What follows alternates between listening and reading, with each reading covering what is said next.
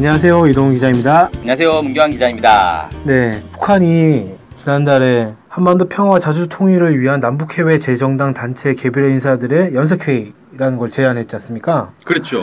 예, 이거 관련해 가지고 북측 준비가 만들어지고 해외 측 준비가 만들어지고 있다 이런 뭐 보도들이 있었는데 이와 관련해서 한국에는 지금 움직임이 어떤가요?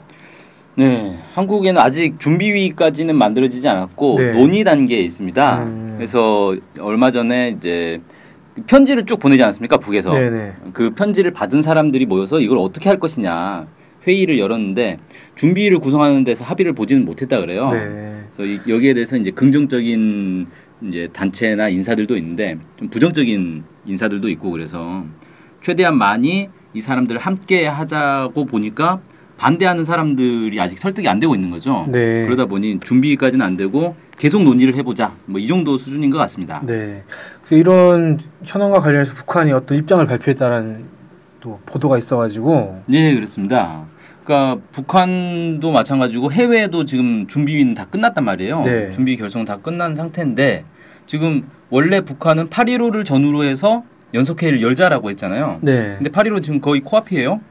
그렇죠. 네, 거의 코앞이기 때문에 남측에서 준비위가 마련되지 않으면 사실 이걸 할 수가 없는 상황인데 네. 지금 코앞에까지 왔는데도 준비가 마련되지 않았기 때문에 사실상 불가능해진 게 아닌가 뭐 이렇게 음. 이제 보고 있는 거죠. 네네. 그 북한에서 이제 뭐라고 이 회의에서 얘기가 됐냐면 이 사실상 불가능해졌다. 음. 어, 그런데 남북해외 재정당 단체 연- 인사들이 참가하는 전 민족적인 통일 대회합은 어떤 일이 있어도 성사되어야 한다. 이렇게 표현을 했어요. 네. 이 얘기는 뭐냐면 8.15 때 안 되더라도 이걸 그냥 포기하지 말고 계속 할- 추진을 할 것이다. 이런 얘기인 거죠. 네. 그러니까 쉽게 말해서 이게 일회적으로 그냥 8.15를 앞두고 일회적으로 던진 제안이 아니고 꾸준히 계속해서 될 때까지 제안을 하는 그런 제안이다. 이렇게 좀 봐야 될 것 같습니다. 어, 한국에서는 제가 기억하기에는 통일부인가요? 기만적인 뭐 무슨 전술이네 뭐 이런 식으로 아, 통일 전선 전술이다. 네, 뭐 하는 이렇게. 음. 그이 제안과 관련해서 그렇게 반응을 했던 걸로 기억하는데 북한은 이거는 단발성으로 하는 게 아니라 계속 하는 할 것이다 제안할 것이다 될 때까지 할 거다 네. 이런 입장을 보였다고 하는 게좀 네. 충돌이 있죠. 그러니까 이게 네. 정부 입장으로 보면은 북에서 정부급 대화를 하자라고 하면은 진정성이 없다 그러고 민간급 대화를 하자 그러면 통일전선 전술이니까 거기에 말려들지 말아라 하고 그러니까 결국 대화를 전혀 안 하겠다라는 얘기밖에 안 되고 있어요 지금. 원래 9월까지 기다려 보겠다 이렇게 얘기했던 거 아닙니까? 네, 그한번그 얘기했다가 욕 먹고 그 발언은 아마 취소했을 겁니다. 아 그런가요? 네. 어, 음, 9월까지가 아니고 뭐 10월까지 11월까지인지 모르겠는데 내년 9월까지 아니었습니까 원래? 그래서 이게 참 지금은 남북 대화가 전혀 안 되고 있는데 정 원래 남북 대화라는 게 남북 대화뿐만 아니라 전 세계적으로도 이렇게 적대적인 관계에 있는 정부들끼리 대화가 안 될 때는 민간 쪽에서 먼저 풀거든요. 그러니까 정부도 직접 나서기에는 명분이 좀 부족하니까 민간을 통해서 대화를 유도를 하고 민간 대화가 어느 정도 되면 그걸 이제 명분으로 삼아서 정부 대화를 추진하고 음. 이런 식의 흐름을 가져야 되는데 민간 대화까지도 차단을 해버리면 이건 사실 아예 대화할 생각 자체가 없다라는 걸 보여주는 거라서 좀 네. 우려가 많이 되는 거죠. 네. 안 그래도 그 이번 올림픽 때 그 한국의 체주 선수가 홍은정 선수와 함께 셀카를 찍은 사진이 아, 그거 아주 유명하죠. 예, 화제가 됐잖아요. 그 댓글들도 보니까 훈훈하던데 이렇게 어, 너무 잘했다 이렇게 네. 만나야 된다 뭐 이런 식의 댓글들이 상당히 많던데 말씀하신 것처럼 이런 이제 민간급에서 이렇게 자주 만나고 그러면 얼마나 분위기가 좋아지겠습니까? 그러면 정부급에서도 또 자연스럽게 대화도 되고 이렇게 될 수 있을 것 같은데 이 참 어쨌든 안- 안타까운 상황인데 북한에서는 이 민간급 대, 민간급 대화라고 볼 수 있는 이 연석 회의를 끝까지 밀고 나가겠다 이런 입장을 확실히 밝혔다 이렇게 좀 눈에 띄네요. 네. 그래서 사실 이게 정부 입장에서도 나쁘지 않은 거예요. 왜 그러냐면 북에서 계속 민간 대화를 하겠다라고 고집을 하고 있는 거니까 적당한 시점에서 민간 대화를 그냥 허용해 주면 되는 거거든요. 네. 그래서 민간 대화가 어느 정도 되면 그 다음에 정부 대화로 어, 발전시켜 보자 이렇게 제안을 할 수가 있단 말이에요. 음. 그러니까 대화의 길은 언제나 열려 있다는 거죠. 근데 한국 정부가 대화를 하겠다는 생각만 하면 언제든지 대화할 수 있다 음. 그런 거죠. 네. 예, 알겠습니다. 첫 번째 주제였던 연석회의 관련한 얘기를 여기서 마무리하고요. 어, 북한에서 두 개의 고려 왕릉이 조사 발굴됐다. 뭐 이런 소식이 있는데 이걸 두 번째 소식으로 준비를 하셨다고요. 예, 예. 북한의 고고학자들이 개성시 해선리에서 고려의 구대왕 덕종과 십대왕 정종의 무덤들인 숭릉과 주릉으로 추정되는 두 개 왕릉을 새롭게 조사 발굴했다라고 보도를 했습니다. 네. 그러니까 아직까지는 추정인 거예요. 음, 확실한 건 아닌데 근데 생각해 보면 조선의 왕들은 무덤이 다 이미 발굴이 돼 있는 상태잖아요. 네. 근데 고려는 아직까지도 다 발굴이 안 됐나 봐요. 뭐 그 조선보다 더 오래됐으니까 발굴하기 쉽지는 않을 텐데 그래도 어쨌든 왕의 무덤들인데 이게 어디 있는지를 아직까지도 못 찾았다는 것도 참 안타깝긴 한데 네, 그러게요. 아직까지 못 찾았다는 게 저는 몰라서 계속 발굴될 된다는 건뭐 당연할 것 같은데 이미 수십 년 지났지 않습니까? 네. 아, 하긴 뭐 조선 때 같은 경우에는 고려 왕릉이나 이런데 좀 푸대접을 한다든지 이런 게 있어, 있어서 그럴 수도 있을 것 같긴 한데.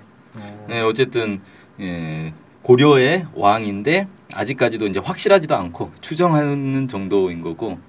자, 어쨌든 이게 어디서 발견된 거냐? 이 왕건 왕릉이 해선리에 있거든요. 이 왕건 왕릉이 있는 그 해선리에서 북동쪽으로 4km 정도 떨어져 있는 산의 남쪽 경사면에서 음, 250m 거리에 떨어져 있는 두 개의 고려 왕릉을 발굴을 했다는 겁니다. 네.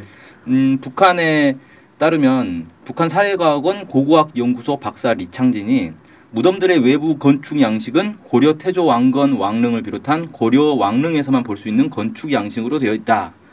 그래서 이제 이 왕릉이지 않겠냐라고 추정하고 있는 거죠. 네. 그래서 첫 번째 릉은 무덤 칸의 크기가 남북으로 3.7m, 동서로 3m, 높이 1.65에서 1.73m고 이 릉의 무덤 칸은 남북으로 3.56m, 동서로 3.38m, 높이 2.2m 규모로 거의 비슷비슷한 겁니다. 네. 이 정도 규모고 이 유물들도 발굴될 거 아니에요. 네. 그렇죠. 왕들이 죽으면 원래 이렇게 좋은 것들 같이 묻어주잖아요.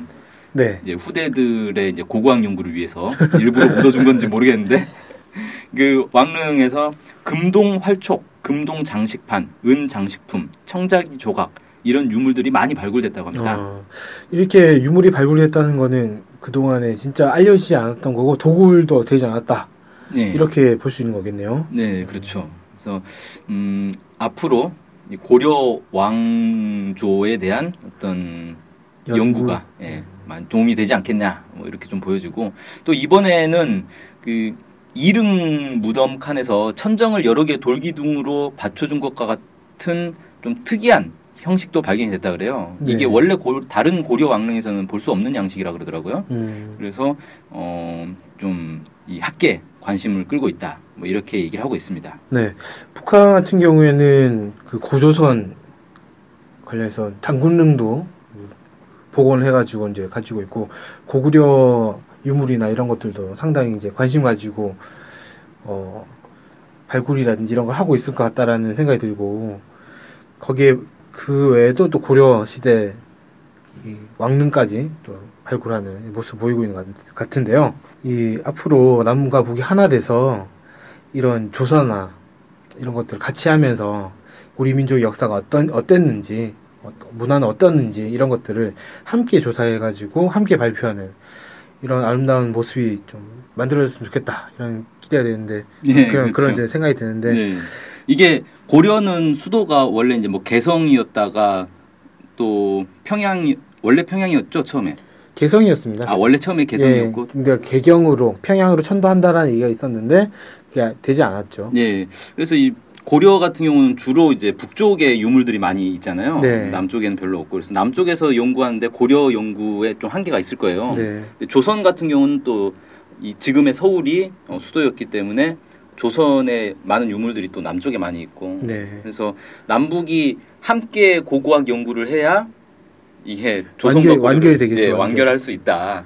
뭐 이렇게 좀 생각이 돼서 이런 것만이라도 이런 것부터라도 좀 학계의 어떤 교류를 어, 허용해주고 많이 되면 좋지 않겠냐 네. 이런 생각도 듭니다. 저 개성 같은 경우에는 이번에 이제 같이 발굴해가지고 한 경우가 있지, 있었지 않습니까? 예, 거긴 꾸준히 좀 되고 네. 있죠.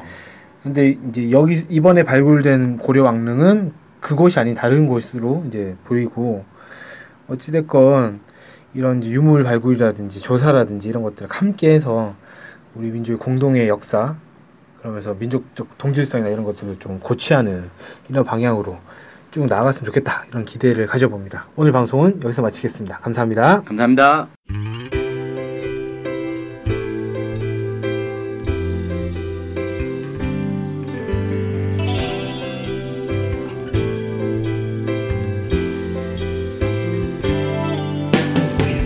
북한 소식을 알고 싶은데 일목요연하게 정리된 사이트나 언론사가 없네요. 네, 많은 언론들이 북한 소식을 다루긴 하는데 믿을 만한 것도 부족하고 한눈에 쉽게 보여주는 것도 없죠.